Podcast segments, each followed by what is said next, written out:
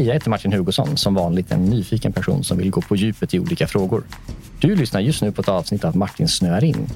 Idag har jag Heidi Runt, School Director på Hyper Island med mig.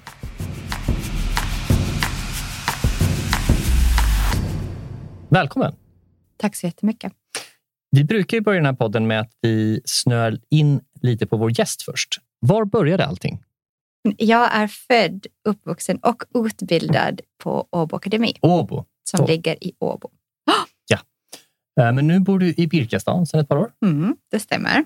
Och du började din karriär som säljare och jag tror för svenska lyssnare tror jag Media Planet är det varumärket som sticker ut mest från de åren. Ja, Men sen så är det ut som du gjorde ett, ett hopp över mot utbildningsbranschen och då var det EF Education mm. och sen nu då Hyper Island. Ja, det stämmer.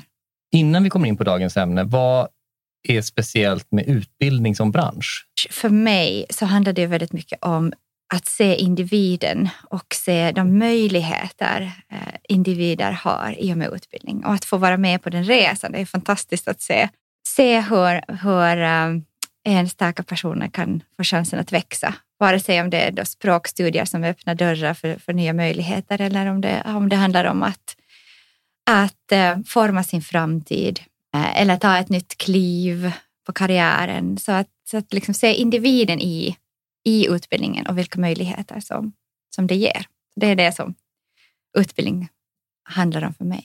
Men hur säljer man det? ja, det, det är ju en bra fråga hur man säljer det. Jag tycker det säljer väl sig självt. Ehm, vem vill inte utvecklas och, och verkligen uppnå nya möjligheter och, och utmana sig själv också och, kunna sätta sig själv i, i sin stretch zone och inte alltid bara vara där man är. Men har ni lätt då att få studenter till Hyper Island? Eh, ja, det har vi. Det har vi varit väldigt, eh, väldigt tacksamma på så sätt att vi har ju funnits till, ah, nästa år fyller vi 25, mm. så att vi har ju funnits till ett bra tag. Vi har eh, rätt många sökande faktiskt per plats varje år då vi startar upp våra ansökningar i, under våren. Har ni då som mål att växa Hyper Island som utbildning om det är så många som söker eller har ni nått en nivå som ni inte vill riskera kvaliteten på?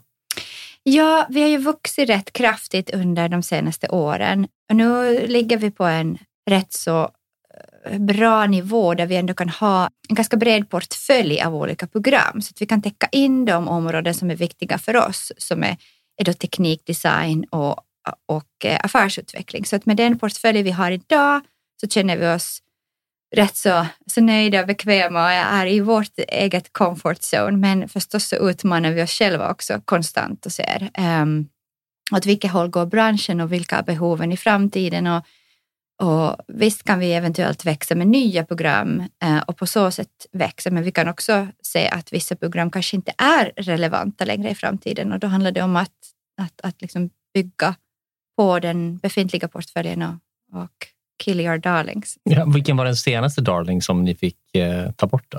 Ja, ett program som ju har hängt med oss väldigt länge faktiskt är Digital Media Creative och speciellt i Karlskrona.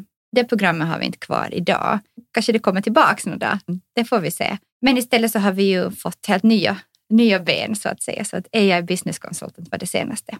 Men vad fick dig att byta från en mer säljodlad roll till utbildningsvärlden? Jag tror att man liksom aldrig kan ta den där säljaren ur mig. Jag älskar ju fortfarande sälj och jag tycker att det, det är något väldigt roligt i det. Eh, att hitta lösningar som just passar ett specifikt bolag till exempel. Men det som fick mig att ta steget till en annan bransch var väl just att eh, lärandet i sig och hur det utvecklar individen eh, lockar framför allt det är ju en, en, en bransch som jag tror på och som jag tror att kommer att behövas allt mer i framtiden i och med att världen omkring oss förändras så otroligt snabbt. Så att kunna få vara med på den förändringsresan från ett liksom, utbildningsperspektiv tycker jag är jättespännande. Vad tycker du är den röda tråden för personer som har gått på Hyper, Hyper Island? Vad vill du att de kännetecknas som? Mm. Det som jag tycker är, eller inte bara jag, men vi på Hyper Island står för ganska mycket är att, att en student hos oss är vad jag skulle kalla för en changemaker. Att det handlar då om att å ena sidan besitta verklig, liksom en verklig kompetens i någonting. Och kanske det är då frontend eller, eller dataanalys eller att förstå sig på vilka affärsmöjligheter eh, AI kan medföra. Men att det är definitivt inte enbart de här kompetenserna det handlar om, utan att det är en, en, en, liksom, en kombination av olika färdigheter som går mer in på vad jag skulle kalla för soft skills, där man eh, har både väldigt starkt självledarskap och kan liksom förstå sig själv i olika processer, har en genomförandekraft och också förmågan att justera eh, resan under arbetets gång. Ehm, och att man dessutom kan samverka och jobba väldigt effektivt i föränderliga grupper. För vi tror ju att väldigt få kommer att gå in i ett arbetsliv där du sitter i ett team som konstant ser ungefär likadant ut, utan att du behöver kunna jobba eh, mellan olika delar utav ett bolag på, på, helt andra sätt än tidigare. Så att man har det självledarskapet och förstår gruppdynamiker också väldigt väl. Förstår hur man kan snabbt få en grupp att jobba väldigt effektivt och att man har en god eh, problemlösningsförmåga och kan se komplexa problem. Och med allt det här sammantaget så tror jag att, att våra studenter har en möjlighet och en liksom, kompetens i att jobba i osäkerhet på ett helt annat sätt än, än kanske många andra har. Och att man kan se möjligheter i kaos och ta de möjligheterna och verkligen förändra det och, och liksom konvertera det till affärsmöjligheter. Många som lyssnar på den här podden sitter nog i alla fall då och då och rekryterar nya kollegor. Mm. Vad eh, tycker du de ska tänka på? Vad, vad, ska man leta efter i någon som man hoppas ska stanna i teamet i ett, två, tre år? Mm. Mm.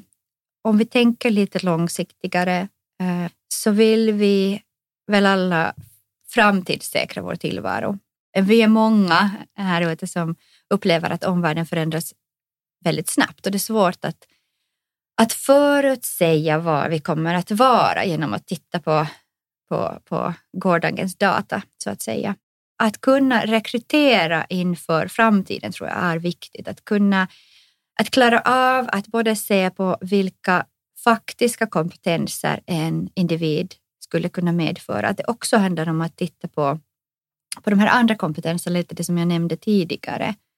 Att ha färdigheterna att, att uh, jobba agilt, att förstå sig på komplexa problem, att kunna samarbeta, att kunna vara som en brygga mellan nya teknologier till exempel och affärsmöjligheter. På så sätt så tror jag att vi, vi kan ta oss an också nya möjligheter på ett helt annat sätt. Sen handlar det ju förstås om att ta tillvara de här kunskaperna och den talang man då rekryterar in. Men ser du att det finns några bra frågor att ställa? Eller hur kan man se om personen har de här soft skills som du eh, reflekterade till? Ja, bra frågor är förstås en sak, men jag tänker ganska mycket själv på, och det gör vi ju förstås på Hyper Island, tänker på hur ser själva rekryteringsprocessen ut? Vilka moment har vi i rekryteringsprocessen?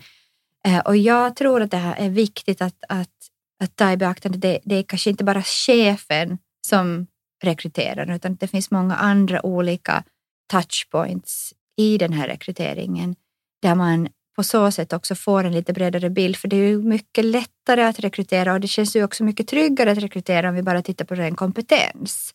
Men när vi ska få till de här liksom mjuka färdigheterna så att säga så är det ju mycket svårare. Så, så att kan man använda sig till exempel av, av liksom peer-to-peer uh, intervjuer och så vidare, olika um, uh, workshops eller uh, case-presentationer så, så tror jag det är ett effektivare sätt att, att se hur de här dragen kommer fram hos olika individer.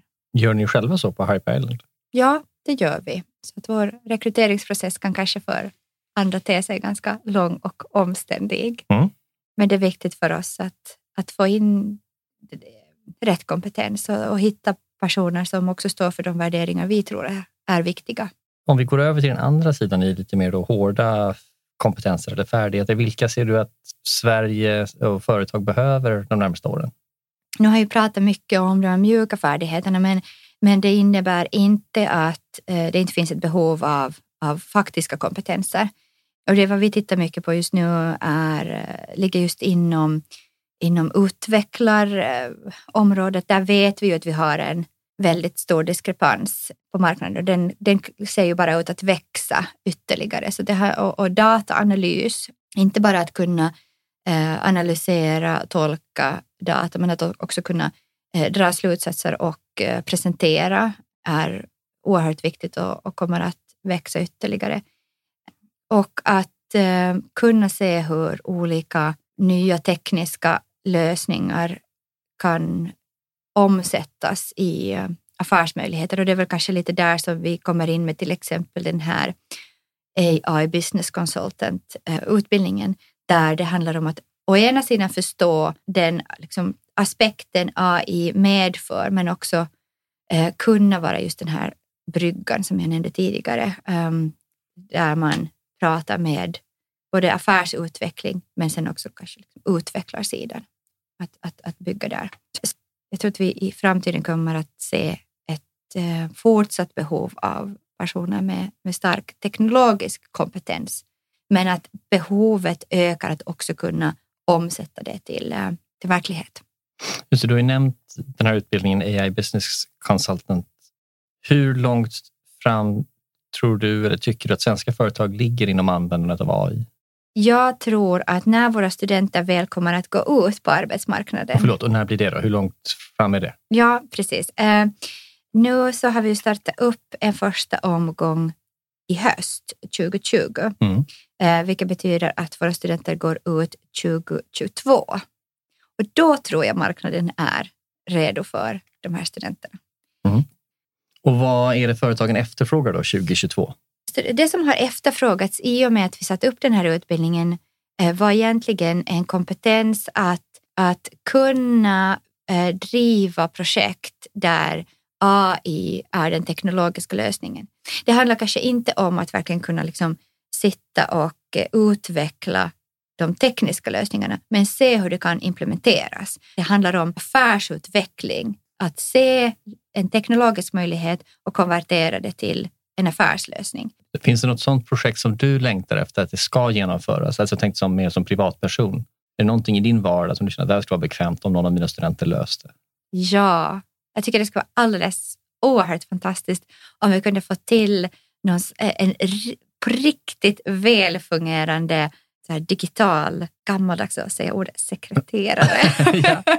Men jag tror speciellt i och med vad vi går igenom nu, där vi, där vi är många som sitter och jobbar hemma och jag tror att det är många som, som sitter i, i väldigt många Zoom-möten. Alltså, samtidigt ska det hända en massa andra saker runt omkring.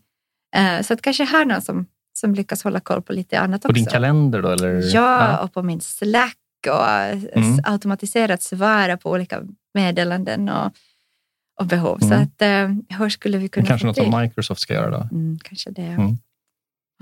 Jag känner själv att bara så inköpslistor. Eh, jag läste någonstans att en, en vanlig matvarubutik har ett par tusen produkter, men den typiska personen handlar bara 200 av dem. Mm. Så att man är ganska rutinmässig, men man ska ändå hålla koll på när saker har tagit slut. Jag tycker det har man pratat om länge, att man skulle ha någon slags device, om det är kylskåpet eller någonting annat, som har koll på vad det är som är slut. Så man mm. slipper skriva upp samma sak som mjölk på listan varje vecka. Mm. Ja, det ska vara underbart. Jag tänkte vi skulle prata också om hur ett Eh, ett ledarskap behöver vara för att möta de här personerna som ni utbildar och inspirerar till självledarskap och hur de då förhåller sig till en ombytlig omvärld. Hur behöver man vara som ledare då? Ja, men absolut. Och Det här är ju något som vi förstås också ser, liksom bevittnar på ganska nära, nära håll när våra studenter går ut på, på sitt internship och, och väl ut i arbetslivet. Och, och vi ser ju ett skifte i ledarskapet och de behoven som medarbetare har eh, idag. Um, för å ena sidan så tror jag väldigt mycket på det som vi, vi också pratar om i uppbyggnaden av våra utbildningar, att vi har inga lärare. Den här specialisten är, eh, har, har försvunnit på så sätt. Speciellt från en ledarskapsroll där vi inte kan förvänta oss att en, att en ledare är också samtidigt en specialist och sitter på alla svar som organisationen behöver för framtiden, utan istället är en möjliggörare som kan säkerställa att organisationen har den problemlösningsförmåga som, som behövs och att grupper kan samverka effektivt. Så att på så sätt kanske ledaren kliver mer in i en roll där man behöver kunna facilitera samarbeten, eh, kunna förstå sig på organisationsdesign och hur lägger vi upp en organisation som, som kan stå för flexibilitet när nya affärsmöjligheter kommer upp i och med teknologisk utveckling. Så det ställer ju andra krav på, absolut på, på ledarskapet och att våga stiga in i, i den rollen och eh, på så sätt också kanske vara en mer sårbar och empatisk ledare. Hur, hur gör man den karriären då? För det, oftast börjar man ju som specialist eller ansvarig inom ett just område och chefsrollen innebär att man ansvarar för flera olika personer eller kompetenser. Och nu när du säger det så hör jag att det är väl relativt vanligt att man tar den bästa säljaren som blir säljdirektör mm. och så har man fått en, om man har otur, dålig chef och som har förlorat sin bästa säljare. Men hur gör man för att hitta den personen som inte haft chans att visa de egenskaperna? För de är ingen ledare innan de blir det så att säga. Nej, precis. Det handlar gärna om att vara lyhörd inom organisationen och kunna se individer på ett annat sätt. Och samtidigt så tror jag att, att om vi tänker på, på eh, nu till exempel våra studenter som, som tar sig ut i arbetslivet och den generationen, så vi, om vi kan ge dem det utrymme de behöver för att säkerställa att de blir sedda och hörda och kan använda eh, sin kompetens på rätt sätt så kommer vi ganska snabbt också att se vilka personer har de verkliga egenskaperna som behövs för det nya ledarskapet. Men då behöver man också våga kanske då eh, lyfta någon i organisationen som kanske inte sitter på den här faktiska kunskapen eh, i området och, och, och ja, våga låta den kliva in. Ja, just det. Så det vad jag tror jag gräver efter här är hur ska man liksom upptäcka att en person har den potentialen innan de har mm. fått chansen? Ja, precis. Och där tror jag att det handlar också mycket om att, att låta, om vi tänker på, på medarbetare, att låta medarbetare i sina roller få ta ett ganska stort ansvar och ett ansvar över processer och, och ett ansvar att, att driva och leda olika projekt. Ehm, att våga som ledare själv ha det där helikopterperspektivet för att ge andra utrymme. Och när man väl ger andra utrymme, att verkligen, du kanske inte leda andra människor, men att, men att eh, leda eh, olika processer, så, så kommer du att börja se vilka som, som har de färdigheterna. Eh, ett annat val som jag tror många eh, sitter i då och då, det är ju, behöver man ha erfarenhet av att vara chef för att vara en bra chef? Nej, det tror jag absolut inte. Så uppmuntrar du bolag att ge fler chansen att prova en sån roll? Ja, det tycker jag. Men då behöver man också själv vara kanske som chef beredd att, att coacha um, och finnas uh, nära till hands och, och själv klara av att, att tillåta både goda nya försök men också misstag och, och själv tillämpa också ett sorts faciliterande ledarskap gentemot mellanchefer till exempel, för att verkligen tillåta nya. Jag uppfattar att väldigt få bolag vågar chansa där, mm. utan man vill ha någon som har haft erfarenhet av det, kanske för att skydda sig själv mot ett dåligt beslut eller kritik senare. Mm. Eh, vad krävs för att få det modet då? Att chansa på någon som man tror har potential men inte erfarenhet? Det handlar ju alltid om, om en affärsrisk också. Ehm, så att hur mycket utrymme har man för att våga, våga och vara modig? Mm, jag tror det handlar ju ganska mycket om att, att också kunna vara tydlig med att sätta förväntningar på den rollen. För att om du, om du som, som ledare beslutar dig för att ge någon chansen um, så tror jag att det krävs också tydlighet kring um, vilka förväntningar det finns på rollen och vilken support du kan få. Var går så att säga din circle of influence för att säkerställa att en ny chef också kan fokusera på rätt saker och kunna vara närvarande. Jag tror att om man kan checka de boxarna så hoppas jag att man kan i alla fall hitta det där modet då. Just det. Och eh, hur gamla är era studenter ungefär? Ja, medelåldern ligger på 28 eh, just nu, så det är ju en, en ganska bred mix av studenter som både kommer direkt från gymnasiet, eh, studenter som redan har varit ute i arbetslivet men känner att de inte har den kompetens och de, fär, de färdigheter som de behöver i framtiden. studenter som kanske har en annan utbildning i grunden men vill karriärväxla eller, eller helt enkelt bygga på. men av de som är eh, runt er medelålder, då, vad, hur, vad har du gjort för iakttagelser kring den generationen? Ja, absolut. Och där ser vi ju en, en helt ny generation växa fram. Eh, och det blir spännande när den generationen tar sig ut i arbetslivet. Och det som jag uppskattar och, och, och det vad jag ser är att den generation som lägger väldigt mycket vikt, om tänker på liksom, som medarbetare, väldigt mycket vikt på de värderingar till exempel ett företag har och inte bara att det är värderingar som, som är vackert utformade på en hemsida utan att man verkligen lever också enligt de värderingarna. Och jag tror att det är någonting som får många i den här generationen att för det första göra det där valet att kliva ombord men också att stanna. Eh, och om de upplever att det finns en diskrepans mellan uttalade värderingar och verklighet så, så, så tappar man nog den talangen ganska snabbt. Men är det så att för de som är födda på 70-talet, räckte det för dem att man hade en plansch i korridoren där det stod liksom glad, spännande, dynamisk? Ja, kanske det. okay, de, eller vi de var lite mer lättlurade alltså? Ja, jag tror vi, vi kanske var det.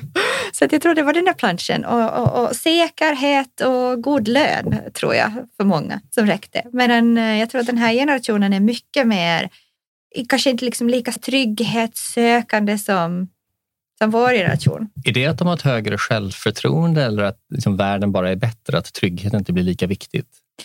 Både och. Jag tycker att de här studenterna som jag ser i alla fall, de har ett fantastiskt självförtroende. Jag, är, jag ser så upp till våra studenter och det självförtroende de besitter, också självinsikt och, och känna sitt eget värde. Ehm, så det är något som jag känner att har förändrats under åren ehm, men, och, och, som vi då som, ehm, som arbetsgivare behöver vårda och också ge utlopp för i organisationen.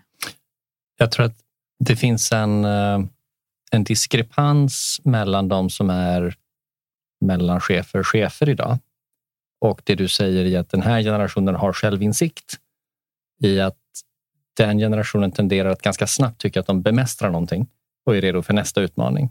Medan deras chef säger att men du kom ju för ett halvår sedan. Mm. Du, har inte liksom, du är inte ens nära till nästa steg. Hur hittar man en brygga där? Ja, jag tror att å ena sidan så, så behöver vi väl kanske, eller det är något som jag själv eh, kommit till insikt till, att jag behöver acceptera det faktum att, att när jag väl har hittat den här talangen så kommer jag inte kunna kanske ha den talangen kvar i jättemånga år, utan det kanske handlar om två, tre år och så, så, så kanske det finns något nytt um, inom vår organisation eller så handlar det om att, att uh, den personen går vidare. Men att också kanske synliggöra på ett bättre och mer strukturerat sätt vilken utvecklingspotential det finns kvar i, i liksom den själva rollen som, som personen har klivit in i. Och jag tror att ibland så kanske vi som ledare tar det så naturligt att, att här ska du sitta i, i två år och sen kan vi diskutera vidare. Medan de som är nya och hungriga ser två år som en oerhört lång tid. Så att om man kan syn, synliggöra den där läranderesan du kanske kan gå igenom under de två åren eh, så, så tror jag att eh, det skapar en, en liksom mycket större vilja och motivation att stanna kvar. Eh, och att det också liksom handlar om att men vad får jag som eh, vad får jag som medarbetare då i så fall? Och att, det, att vi kan kanske som, som bolag allt mer faktiskt behöver anamma det här livslånga lärandet som ett tänk där du verkligen lär dig på jobbet i den position du sitter i samtidigt. Mm. Någonting annat du nämnde var ju eh, vikten av värderingar. Mm. Har den här generationen några gemensamma värderingar eller är det olika? Är de splittrade i vilken typ av värderingar de vill att bolaget ska ha? Mm.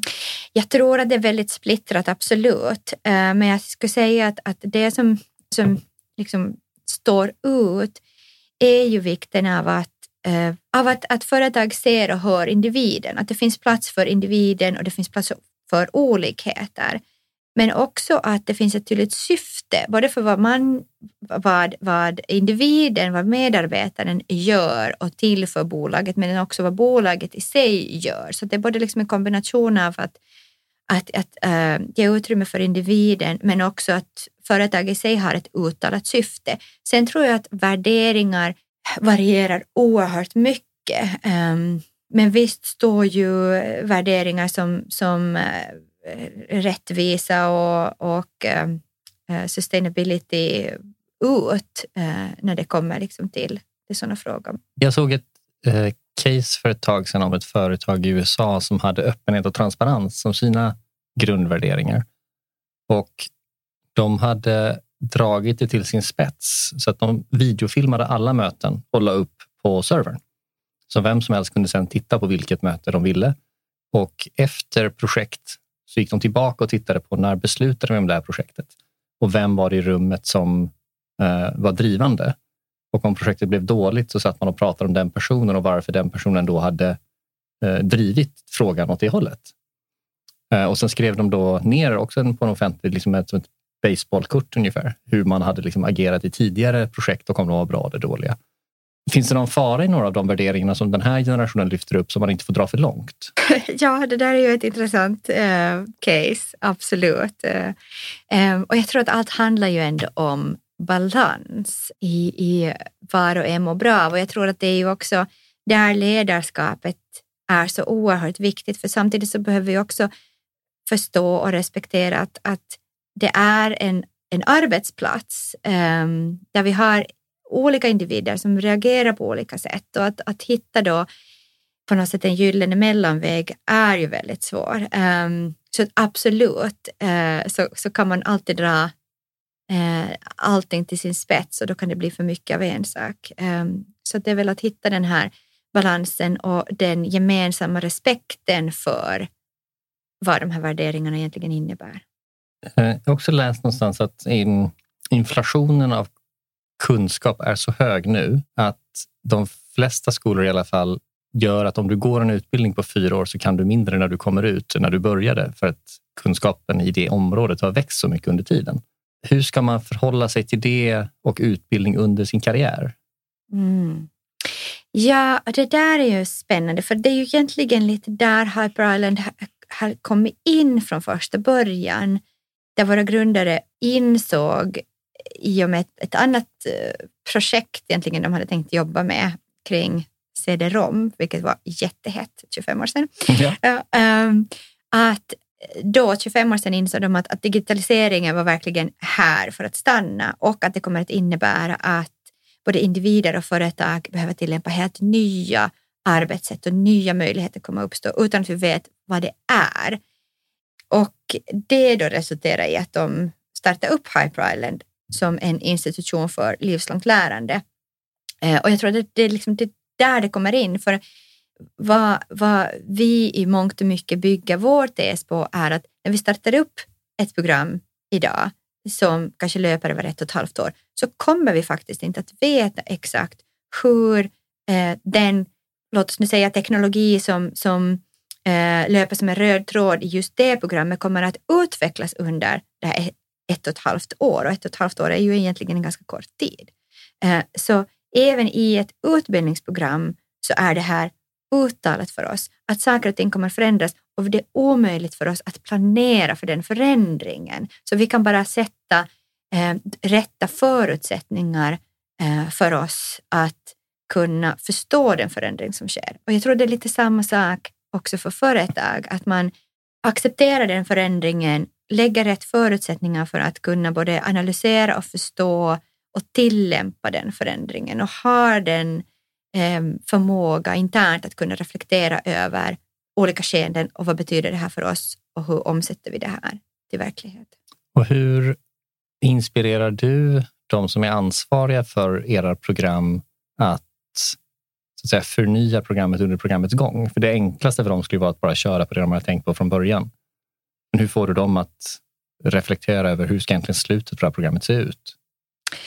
Ja, för det första så tycker jag det är härligt när du ställer mig den frågan, för då inser jag att jag behöver inte inspirera dem att göra det. Det sitter verkligen hos våra, våra utbildningsledare att, eh, att, att göra det. Jag tror det är det de brinner för, att de har det mandatet och det ansvaret och, och friheten att verkligen designa programmet och tillämpa konstant lärande design på, på själva utbildningen.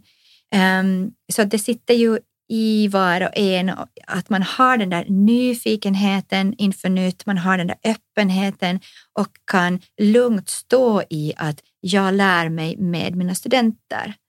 Eh, så det kommer ju ganska långt ner till att ha skapat en sån trygghet i organisationen. Det, det, är så här vi, vi arbetar. Vi vet inte vad som är rätt och fel idag. Det är okej okay att göra misstag och det är okej okay att gå tillbaka på en utbildningsplan och förändra. Vad tror du marknadsavdelningar eller byråer i Sverige kan lära sig av er? Att våga vara nyfiken, att våga pröva och våga misslyckas. Att våga ge också unga chansen Ehm, att kliva in på nya positioner och ta ansvar.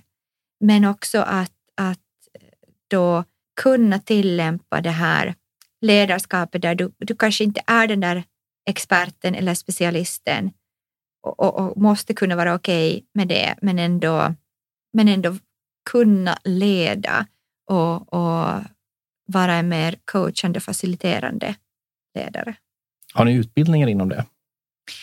Ja, vi, vi jobbar ju faktiskt mycket också eh, med bolag, eh, så det är ju inte bara en skolverksamhet vi håller på med, så att vi, vi har ju också många ehm, eh, bolag som, som kommer till oss med just de här frågorna kring eh, hur, hur leder vi effektivt i en föränderlig värld? Och, och speciellt nu i och med att det är så många medarbetare som jobbar hemifrån. Hur skapar vi effektiva team när vi aldrig ses och eh, hur eh, kan vi jobba på ett nytt sätt och fortfarande ha starka relationer med varandra. Eh, så det är ju absolut också någonting som vi, vi hjälper andra organisationer med.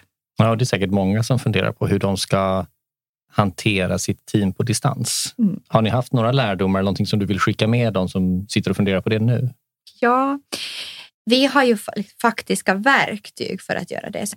Eh, men att man hittar de här ritualerna och använder sig av verktyg på ett effektivt sätt för att eh, faktiskt skapa den där känslan av samhörighet. Och, det, och, och, där finns det ju fantastiska verktyg. Vem, som helst kan gå in i vår, nu gör jag lite reklam, ja, men, men i vår Hyper Island Toolbox och, och, och rota runt lite ja. efter något som passar. Så har ni uppdaterat den med under den här corona Ja, det har vi. Det har vi faktiskt. Så där ligger en hel del nya uppdaterade verktyg just för, för distansarbete som både medarbetare och chefer kan använda sig av Super. gratis.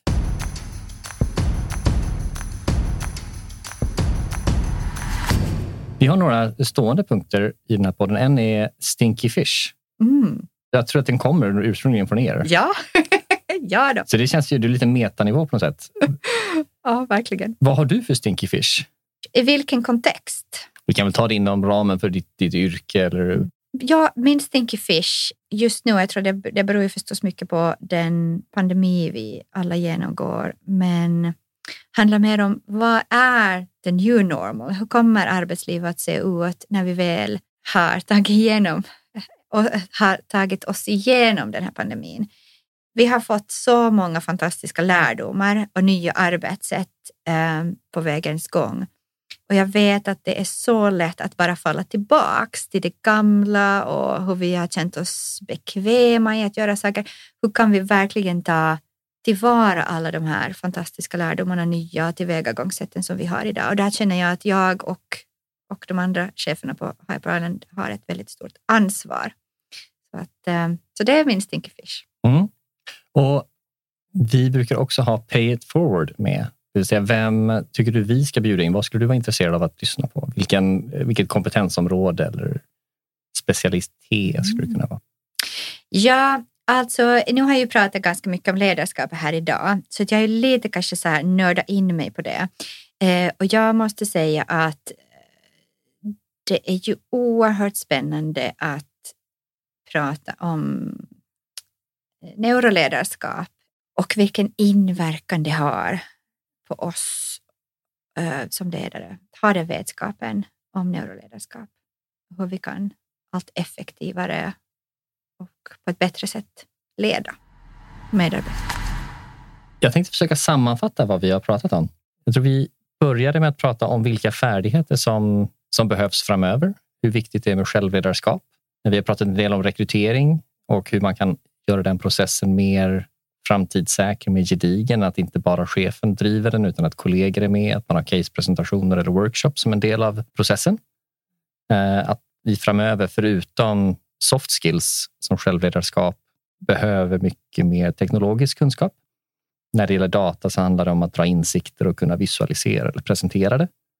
Eh, att ett modernt ledarskap behöver skiljas från expertrollen. Att man är mer av en coach och en möjliggörare som faciliterar samarbeten. Vi har pratat en del om hur den nya generationen är knuten hårdare till värderingar än vad tidigare generationer har varit och hur viktig utveckling är för dem.